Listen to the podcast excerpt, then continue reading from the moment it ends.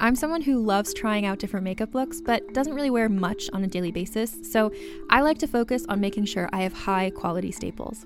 And whether you like a fresh face, full glam, or somewhere in between, you've probably seen Thrive Cosmetics Viral Tubing Mascara. I've certainly seen it everywhere, you know, the one in the turquoise tube? So that mascara, along with all of Thrive Cosmetics' beauty products, are certified 100% vegan and cruelty-free, which I look for in makeup, and they've got excellent quality to match. And something I didn't know from all the mascara videos I've seen is that for every product sold, Thrive Cosmetics donates either that same product, another product that is needed more, or a monetary donation. They've worked with over 500 nonprofits to help with a wide range of causes like supporting cancer survivors, people experiencing homelessness, education access, and so much more.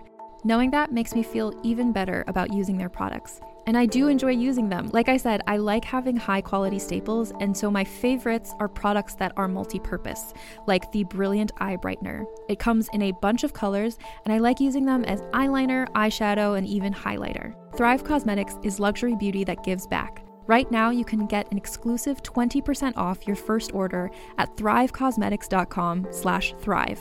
That's Thrive Cosmetics, CAUSEMETICS.com/thrive for 20% off your first order. Calling all lovers of mystery and fans of a good story. If you haven't already heard me talk about June's Journey, you're in for a treat. It's time to don your detective hat in this free hidden object mobile game that delves into the captivating journey of June Parker, a self-proclaimed detective on a quest to unravel the mystery surrounding her sister's untimely death. In June's Journey, you get to play as June, deciphering clues and unveiling secret plots within thousands of beautifully illustrated scenes. And did I mention it's set in the glitzy 1920s. New chapters are added weekly, so you will never run out of new thrills to uncover, and you can also personalize and decorate your very own Orchid Island where the story takes place. How sharp are your detective skills? Find out when you download June's Journey on your Android or iOS device, or play online via Facebook games. Your detective journey awaits.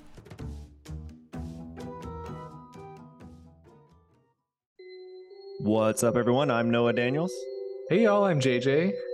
And oh, and hey guys, it's Kat. It's me, Kat. I was not ready for that. No, Kat is not here. We will miss her, but she'll be back for the next one. On this episode, we are excited to have Lindsay. Lindsay has a podcast that she's going to tell us about. It is all about a haunted house, and not just any haunted house. It's about a haunted house that she spent some time in. It's called The Chilling Podcast. You can also find her on that same Instagram name. Lindsay, thank you so much for coming on the podcast. Thank you so much for having me. Yeah, absolutely. So one thing we love to find out from our guests is where they kind of fall on what we call the believometer. 0 meaning they don't believe in ghosts, and 10 ghosts are absolutely real. Where do you fall on that scale? Oh, I'm a 10 for sure. I'm an 11, actually. If it goes a little higher, I go to an 11. You're just going to break the dial and go all the way up. You are the Spinal Tap of believing in ghosts. 100%. Does it go to 11? Yes. It can. Well, I know that I was like going through your social media and listening to your podcast, and I saw a picture on your Instagram, and obviously we'll go through your full story, but just to let our fans know, this is some of the kind of content you can find. It was really interesting. It was a picture of you in front of the home, and it really looked like there was like a ghost face coming through the middle of the door and like skeleton fingers and all kind of crazy stuff. Can you tell us about that? Yeah, so it's a little bit of a spoiler, I guess, but the picture actually isn't of me, but it's of someone else who lived in the home. And when the podcast came out, she touched base with me, and she basically said, you know, I was feeling nostalgic when the show came out, so I went back and looked at old photos. And there's my favorite photo of me from college, and it's actually on the very first day she moved into the house, and her dad took it of her. And she's actually on the phone, I think, with like the cable company having some sort of dispute. And she like throws up a peace sign to her dad as she's like arguing with the people on the phone. when she was looking at it after the show came out, she was like, what's in the window? So she like, you know, took a, you know, a screenshot of it, I think, and then zoomed in. And then she texted me and she's like, dude, what are you seeing?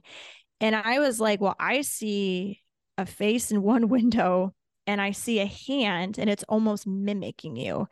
And, you know, she said it best. She was like, the ghost was like, what's up, bitch? Welcome to hell. Like, you know, like day one, oh, welcome to the house.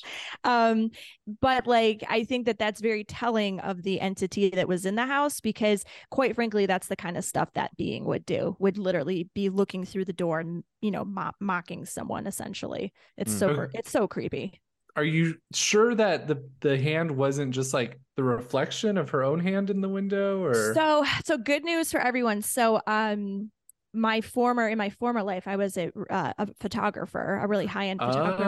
Oh, so okay. I know a lot about Photoshop and reflections and removing stuff. So, I mean, I looked through it very closely. I zoomed in. I tried to see like, okay, is this like a reflection of something across the street? Is it her dad like holding the camera somehow? Like I really like analyzed it. And either it's just an anomaly. So you could say, okay, it's just something weird, or it is what it is. And I looked it over more times than I can say. My hubby, who also is a professional in that regard, he looked it over. He goes, there's no logical explanation. And I know what's across the street from the home at that height, there's nothing that could really do that shape. Just super creepy. Yeah.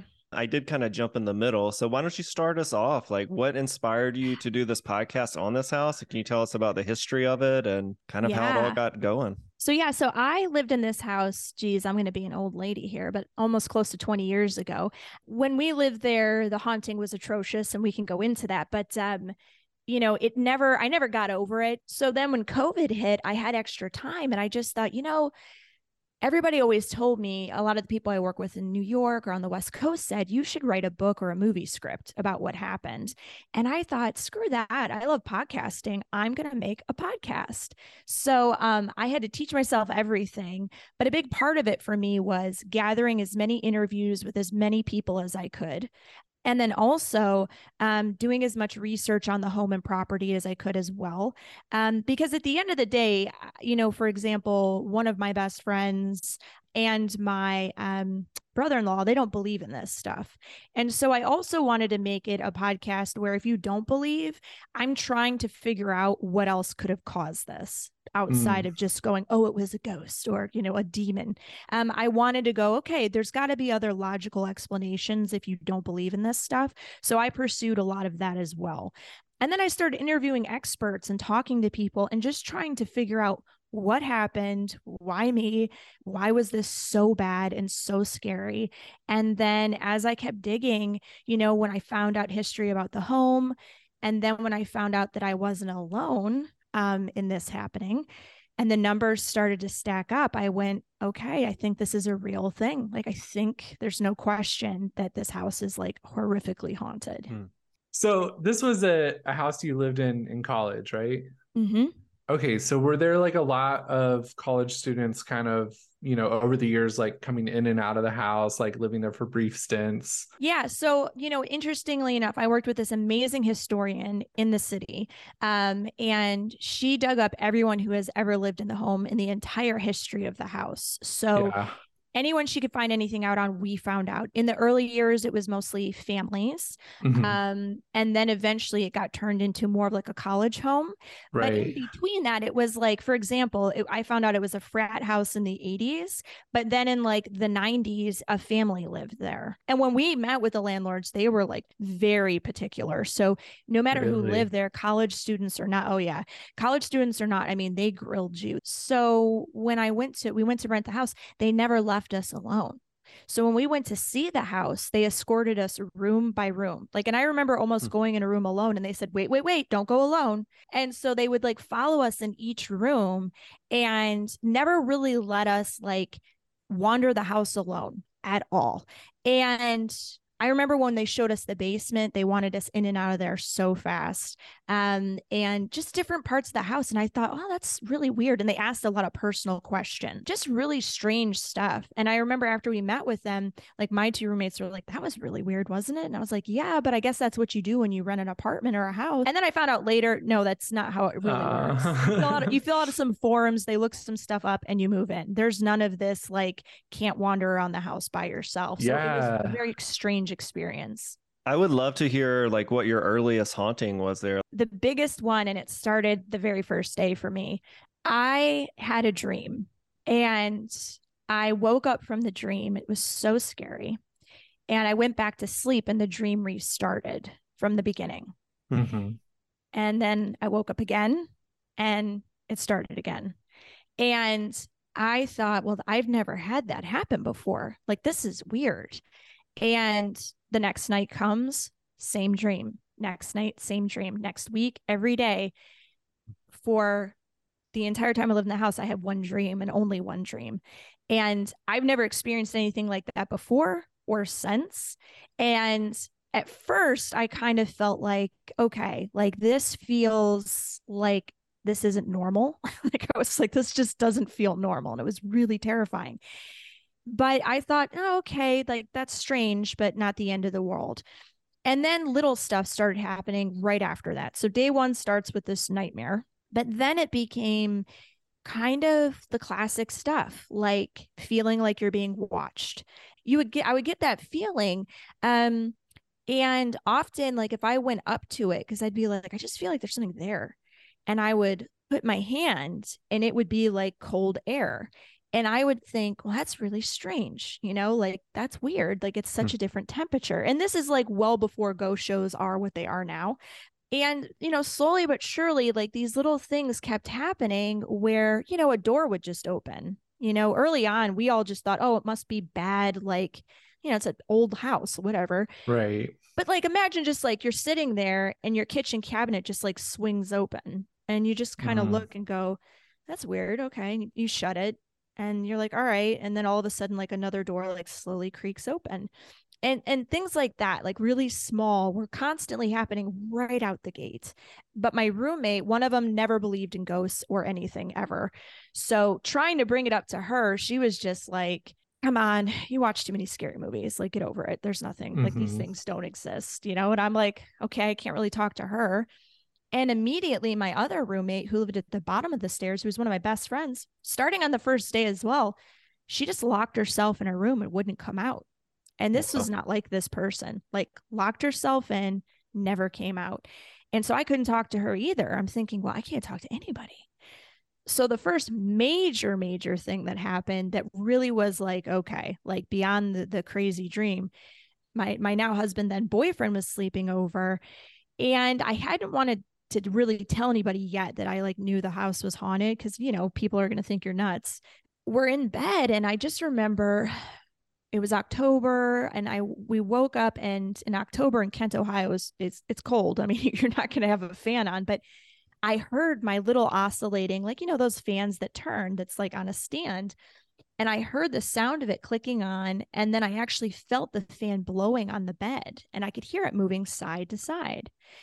So I'm like, Jesus, it's cold in here. Like, why is the fan on?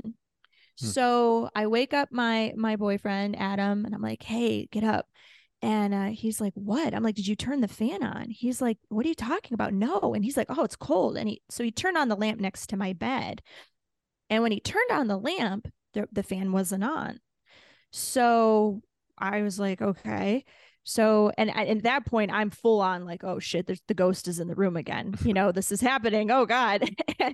But I still didn't say anything. I was just like, lay down and just like, close your eyes, pretend this isn't happening. So we lay down, and within like 2 minutes, you just hear the fan click on and you feel it again. And he hops up, turns on the light, and is like, that's it. 'Cause he could feel it.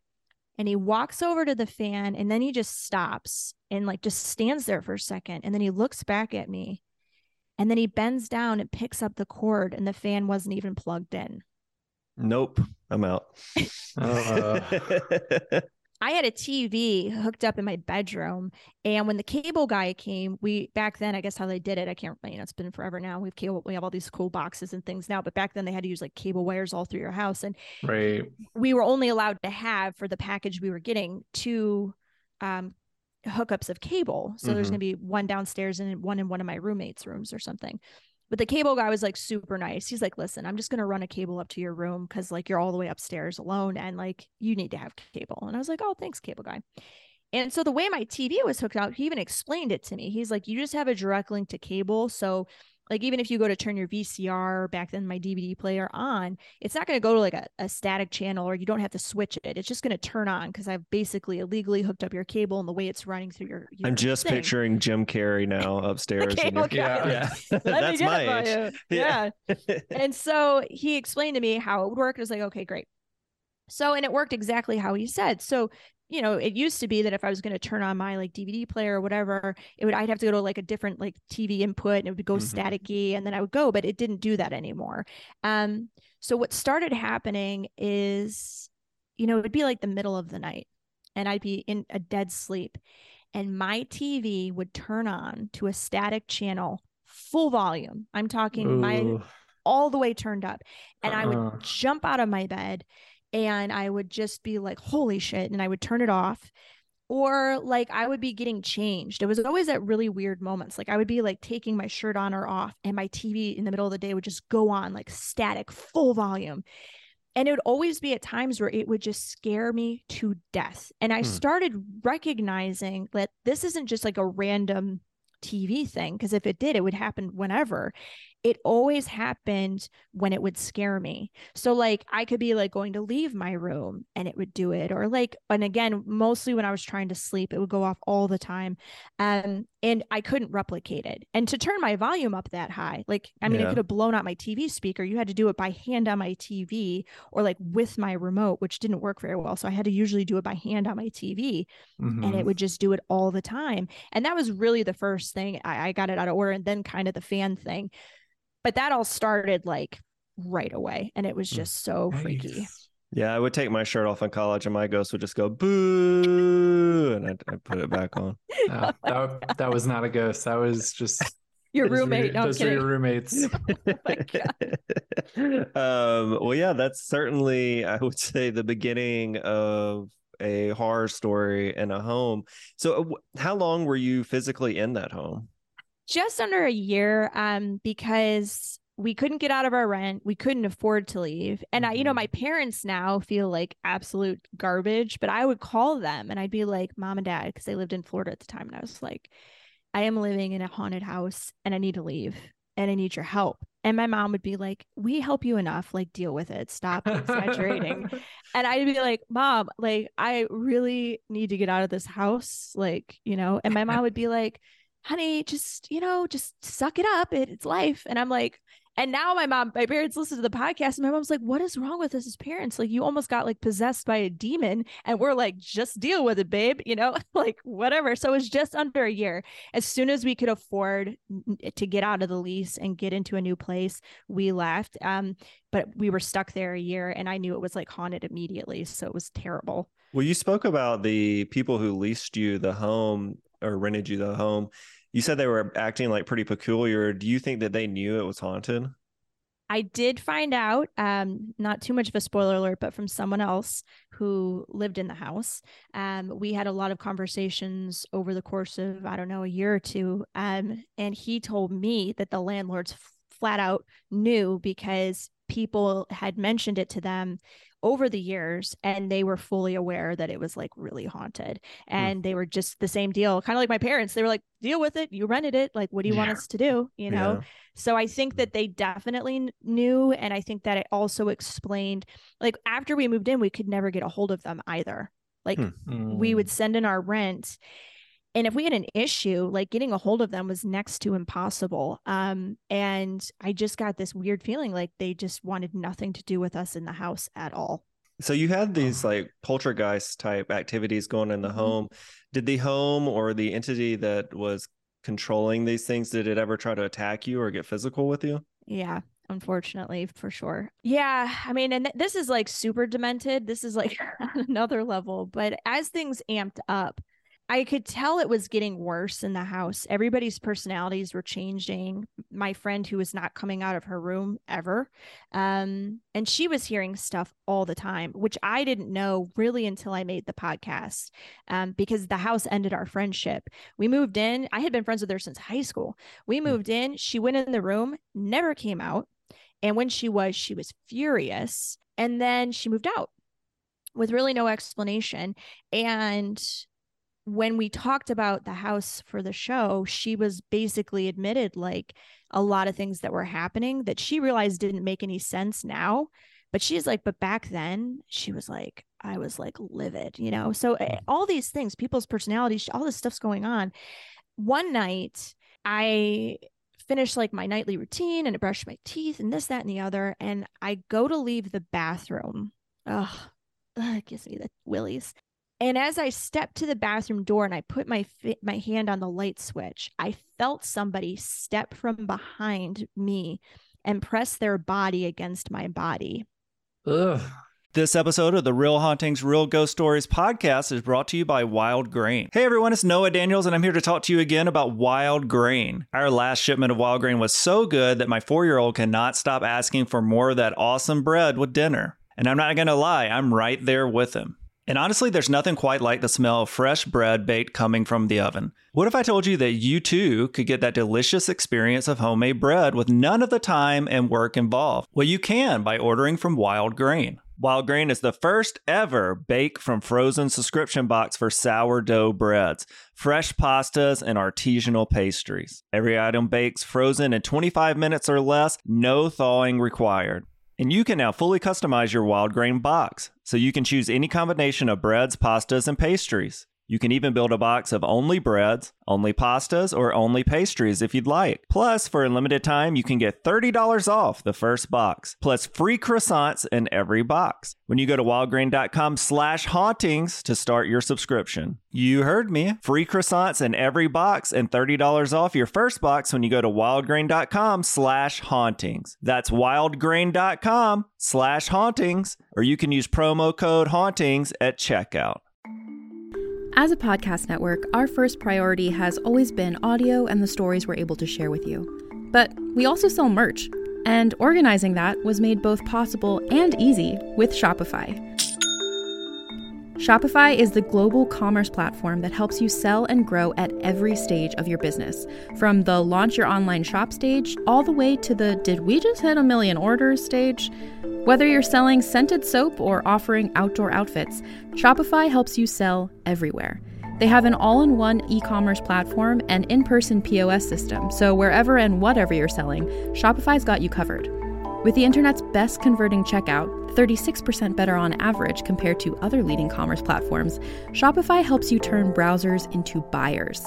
Shopify has allowed us to share something tangible with the podcast community we've built here, selling our beanies, sweatshirts, and mugs to fans of our shows without taking up too much time from all the other work we do to bring you even more great content. And it's not just us. Shopify powers 10% of all e-commerce in the U.S. Shopify is also the global force behind Allbirds, Rothy's, and Brooklinen, and millions of other entrepreneurs of every size across 175 countries. Because businesses that grow with Shopify. Sign up for a $1 per month trial period at shopify.com/realm, all lowercase. Go to shopify.com/realm now to grow your business, no matter what stage you're in. Shopify.com/realm.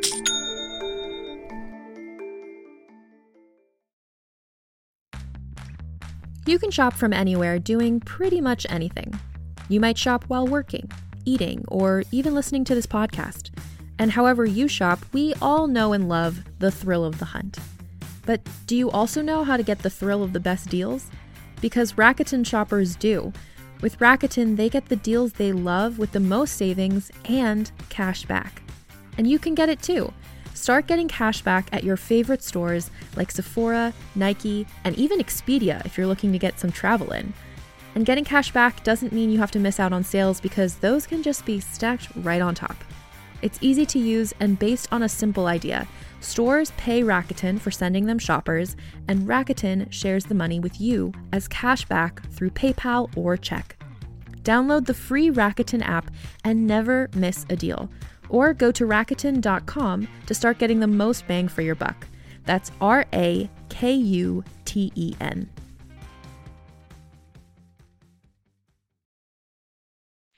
Yeah, and I could feel it was a woman's body. And I thought, like, the first thing I thought, because I love horror movies, I was just like, somebody who's been hiding in the shower, which is like my biggest fear, behind like a shower curtain.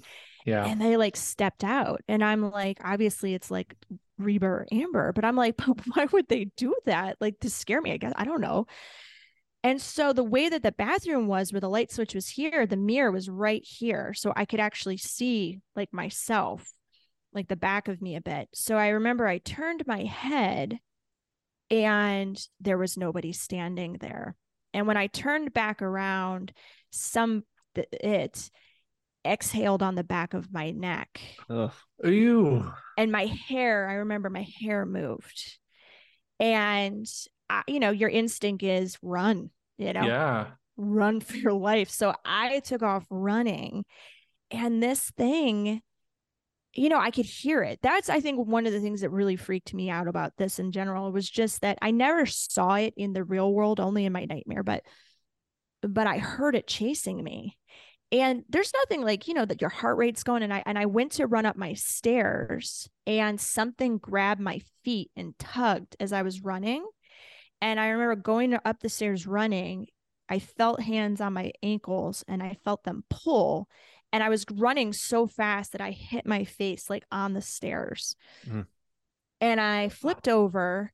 And I forgot why I was running, because I thought I broke my nose. I remember I could taste like blood in my mouth, and I like flipped over and I was like touching my nose. So I'm like sitting on the stairs at my feet, on the stairs, my legs.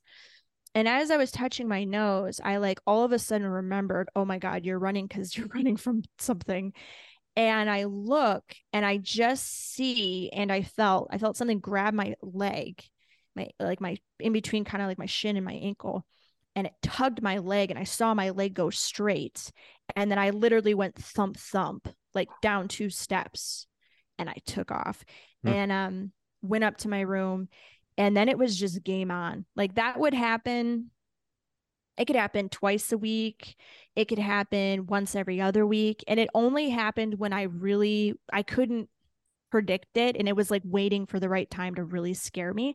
So then it just became a game, like, can I run faster than it can get me? And there'd be times I'd be running up the stairs and I could feel its hands like being pulled off of my legs. Like, I could feel something grabbing me and then me pulling from it.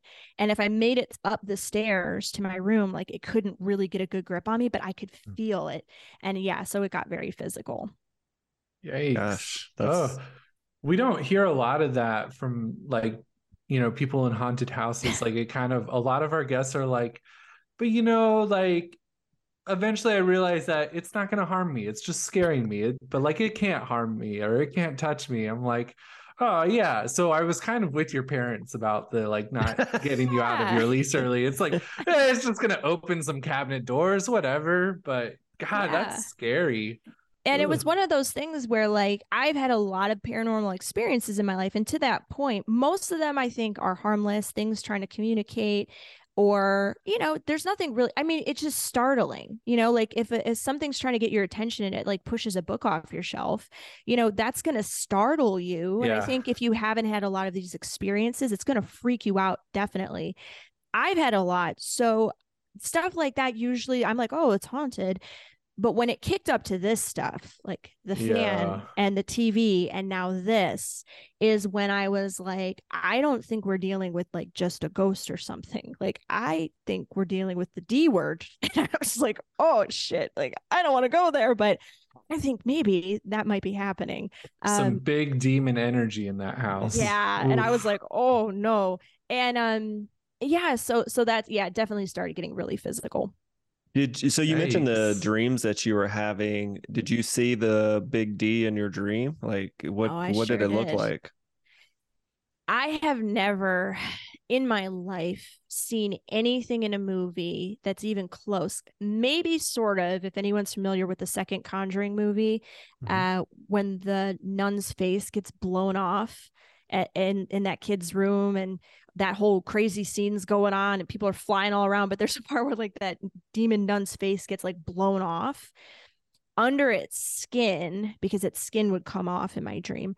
That's the closest thing I could say. It looked like, I've never seen anything so friggin' scary. Like its face would essentially peel off and it was this decaying matter, but it was also like red and black, like burnt, like it almost looked like the surface of like a really burnt marshmallow, but red and black. And then its eyes were just horrifying, kind of like when you see like snake eyes or something, sort of. And its teeth, the thing I hated the most in my dream is it would like bite at my face, and when it would break its own teeth off and like kind of spit them out on me. So it would be like no, and then its teeth would break and it would like spit like its broken mouth teeth like out on me, and it was just ugh. And I've never so gross. It's so gross and so scary. And you had that dream almost every night, like that same... every night for a year. It's the only dream I had, and if I went to sleep, I could not have it. So sleeping became a huge problem for me because it was like I knew what I was going to be seeing and what I was going to have to go through. Yeah. So I would try to keep myself up as much as I could. I always joke I was like the kids from Nightmare on Elm Street, like in the old movies, like drinking pop and staying up all night and trying to like just stay awake, because I knew, okay, as soon as I fall asleep, we're going into it. And it would just be... and I've, again, who's even heard of that? One dream on loop. Like, and if I woke up and went back to sleep, it just restarted from the beginning. And I would just be like, I can't deal with this. Like, I really felt like I was going crazy. Did you ever try to challenge it? You know, because I know, just say in life in general, when somebody gets bullied, usually there's a breaking point where they don't really care about the repercussions and they kind of fight back, or at least that's what movies in the 80s taught me. Did you ever reach that breaking point? You know, like I wish I could say that I did. I wish that I did. There was a point in one of my dreams where other people in the house started being stuck with me on the couch, and in my dream I would start to kind of like push back, and that was it. But, you know, it's interesting now because I've had other situations where I've sensed something negative or whatever, and I have no problem being like, just back off. Like, you're not welcome here. But I honestly I didn't have the guts. I was so scared of whatever was in that house. And I've never felt that before or since, where I've been so frightened that I mean, we were so scared of it, let's put it this way, that as a group, we came up with a policy, which was do not speak about it in the house. And do not be home alone in the house. This is for everybody by the end. So like if you got there before someone else and you knew the house was empty, you just sat in your car. Didn't matter if you were hungry, didn't matter if you had homework to do. You just sat in your car, even in winter with it running, and just waited for someone else to come home. And for the most part, we started sleeping in one room or together. And if we needed to talk, like if you had an incident at the house or something happened, we would say, okay, let's go somewhere. We would go to a bar or something and we would talk about it there, because we started to realize like the more we talked about it in the house, the more the activity picked up. And it was really scary stuff. Like it was really trying, the best way I can say, it wasn't trying to get your attention. It was trying to scare you. And so I think we all just didn't have the guts. You know, it would be interesting now if I ever got access to go back into the house and had to experience it. I probably would be able to stand up for myself having time removed. But at the time, you're just in the soup, man. You just try to get through it, you know? I am curious. Do you know if it's still a rental or does somebody own it and live there? Yeah, they do. And from what I do know that I found out, it is still haunted. Yeah. Yikes. How many people have you gotten to interview on your podcast who've like lived there either before or after you? I think I confirmed... I want to say, because I have a certain number of people that were willing to talk on the air with me and do live interviewing. Some people were only willing to communicate with me by like email or message. But I tallied up in total everyone I could find who had experiences and were willing to explain. And I think I got up to like 26 people. Wow. That's amazing. Did you have anyone be like, Nah, I wasn't. There wasn't anything. You know, I would have people do like say weird things. Like the best way I can say it, like, is when you can tell that somebody definitely had something happen, but they don't want to talk about it. This is the way I look at it. Like someone said to me one time, you know, I was really scared of the basement and I was really scared of the house, but nothing happened. One person said that. And I said, oh, really? And I was like, but you were scared of the house. And she's like, yeah, I really can't explain it. It was a really weird house and it really freaked me out, but nothing happened. And I was like, well, what does that mean? And then when I was like, do you still have contact with your former roommates? And she's like, oh yeah. And I said, can I talk to them? Never got back to me after I asked. So I would get a lot of those things. Or like another couple said, well, we were never there. This is one of the weird ones. They said, well, we were never there. So if something was going on, we would have never known. And I said, what do you mean? You rented a house and you were never there? And she was like, yeah, we were just never there. And then she explained, she goes, however, our cats went so crazy in the house. And she, you know, I had her go into detail. She's like, it went evil. Like our cat went from being like the sweetest cat ever to being so evil that we had to get rid of it because it was shredding everyone and it wouldn't come out and it was just hiding and then it would attack people. Aww. So, which is so sad. But so what I mostly got from people, I never got like a hard, like, no, nothing's ever happened. I had one person like go off on me and be like, how did you find out I lived in that house? I'm not answering any of your questions. Like really mad. I had someone else say, we don't want to talk about our experiences. Yeah, but nobody was ever like, oh, I lived there. Nothing happened. Everybody just was, if they didn't want to talk about it, they just had weird ways of saying like, yeah, the house really freaked me out, but I don't want to talk about that. People do react differently to having experiences. I have a family member who told me like the most intense story, one of the most intense stories I've heard. And I was like, hey, this is amazing. Do you mind coming on the podcast? Because that's what started the conversation, right? About his experience. And he was like, oh yeah, I'm not going to do that. I'm not sharing it. I was like, okay, well, I wish you well, my friend. Goodbye. Yeah. You know, like, come on.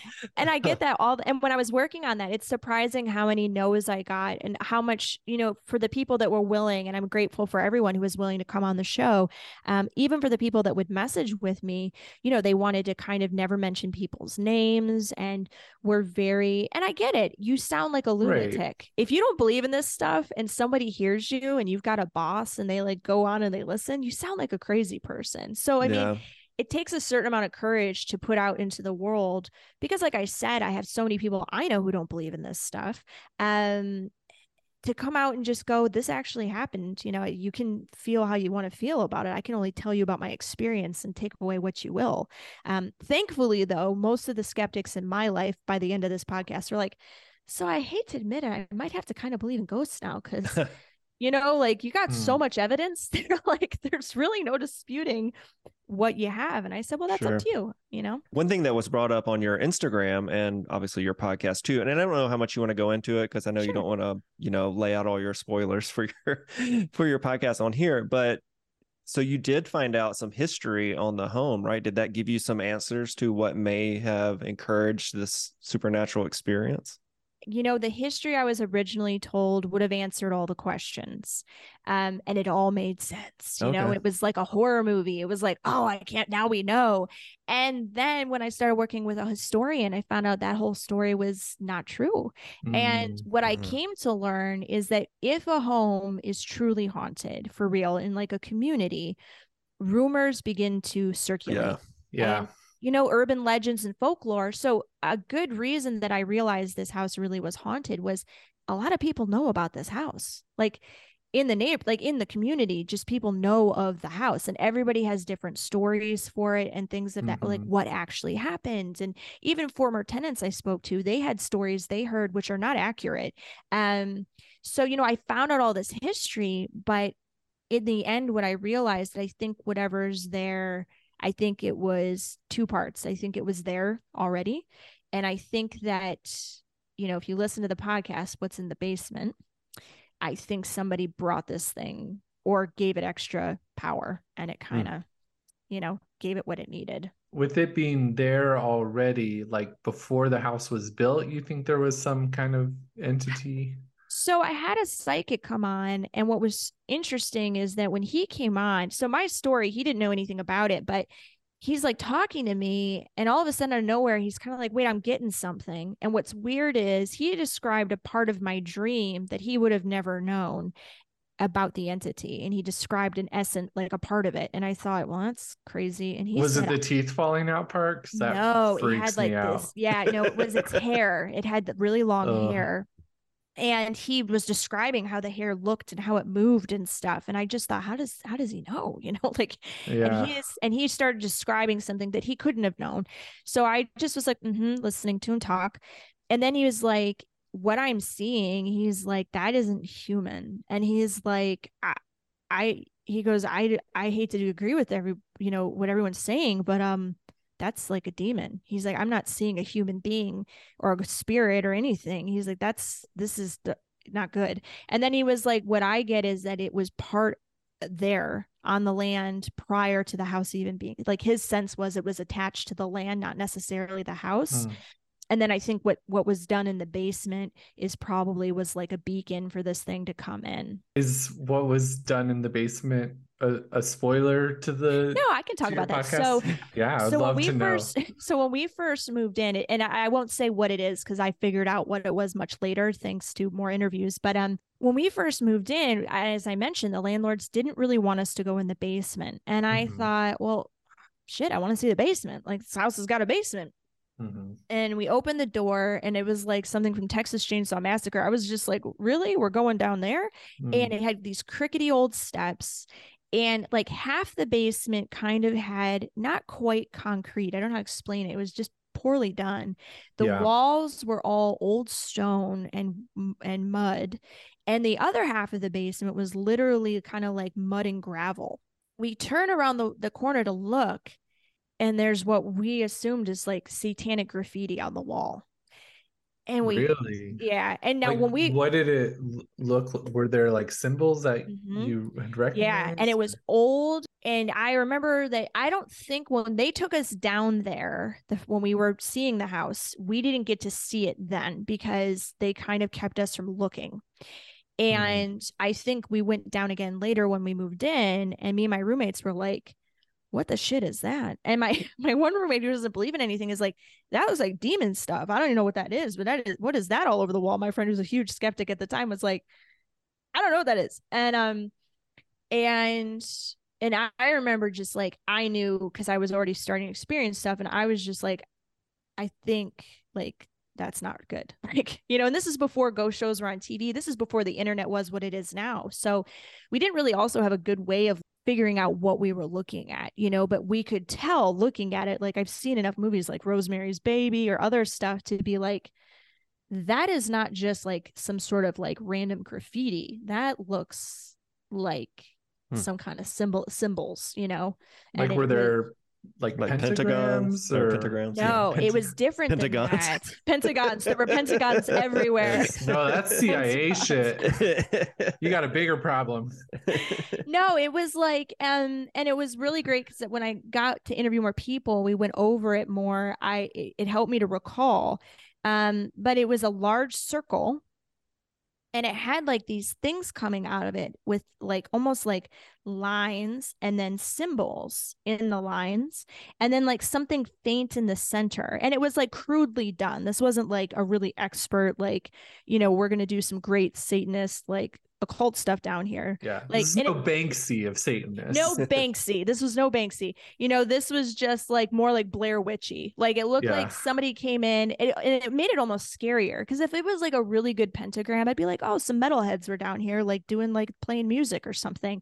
But the way that it was done on the wall, like, it looked like something you would see from some weird witch in like the 1600s or something. Like, it looked extra creepy the way it was done. It was like so crudely done, and the symbols were so strange.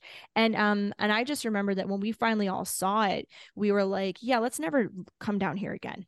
Like, just never come down here. Yeah. Yikes.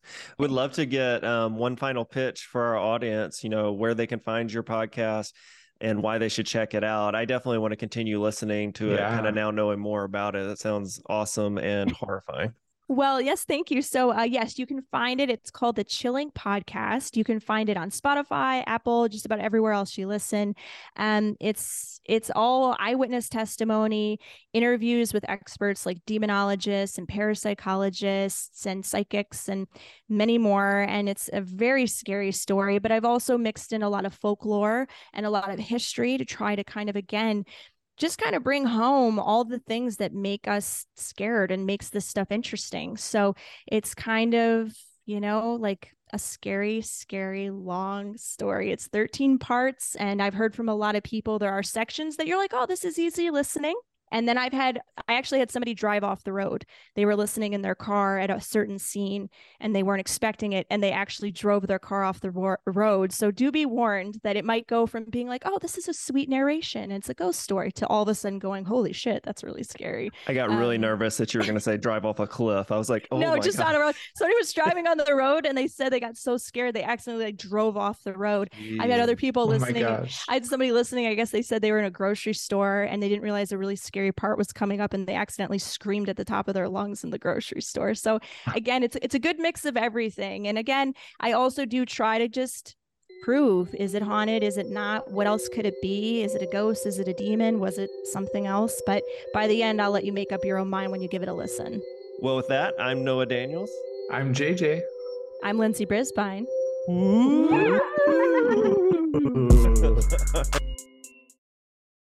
Hey there, this is Justin Bartha. I made a funny new podcast, King of the Egg Cream. It has the greatest cast in the history of podcasts with actors like Lewis Black. I'm torn by my feelings for two women. Bobby Cannavale. You can eat it, or if someone hits you, you can put it on your cut. Melanie Lynskey. I wonder what these marvelous things are that look just like boiled chicken feet. Jason Ritter. I can break things and pick locks and kill people. Michael Stuhlbarg. The whole point is to inspire people that they should make themselves better. Ari Grainer. No, don't whet its appetite. What are you, an idiot? Me, Justin Bartha.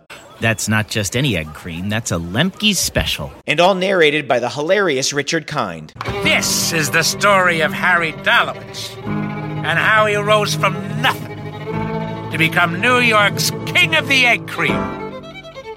So if you like funny true stories, come listen to King of the Egg Cream, available wherever you get your podcasts.